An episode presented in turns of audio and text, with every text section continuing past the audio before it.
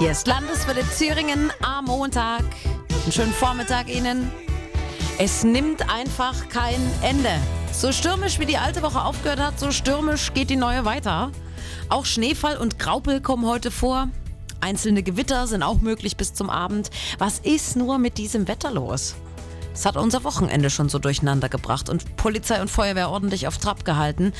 Anne-Kathrin Donat aus den Landeswelle Nachrichten. Allein gestern mussten die Einsatzkräfte wegen Sturmtief Eberhard weit über 200 Mal ausrücken. Umgeworfene Bauzäune, Mülltonnen oder Verkehrsschilder waren noch das geringste Übel. Der Wind hat etliche Bäume entwurzelt und die Straßen waren dann versperrt.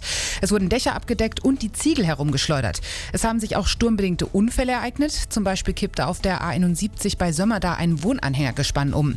Ausfälle bei der Bahn gab es natürlich auch. Oft waren Bäume auf die Schienen gestürzt und in einzelnen Ortschaften Ortschaften quer durch Thüringen verteilt wurden Stromleitungen vom Sturm abgerissen. Stromausfälle waren die Folge. Und ein Dorf im Landkreis Sonneberg hat es durch den Sturm ja besonders übel erwischt, gell? Mönchsberg bei Föritztal. Ja, dieses Dorf war quasi über Nacht von der Außenwelt abgeschnitten. Man konnte den Ort nicht mehr erreichen. Die einzige Zufahrtsstraße war durch umgestürzte Bäume gesperrt und nicht befahrbar. Die Feuerwehr hatte gestern noch versucht, die Straße wieder freizuräumen, musste aber abbrechen, weil immer mehr Bäume umgestürzt sind. Zwölf Einwohner von Mönchsberg waren nicht mehr rechtzeitig zu Hause und wurden notdürftig untergebracht. Wahnsinn. Stellen Sie sich mal vor, Sie hätten äh, diesen unangenehmen Abend gestern so verbringen müssen. Heute müssen wir auch noch mal durch. Durch Sturm und Regen. Ab morgen beruhigt sich das Wetter wieder. Mein Thüringen, meine Landeswelle.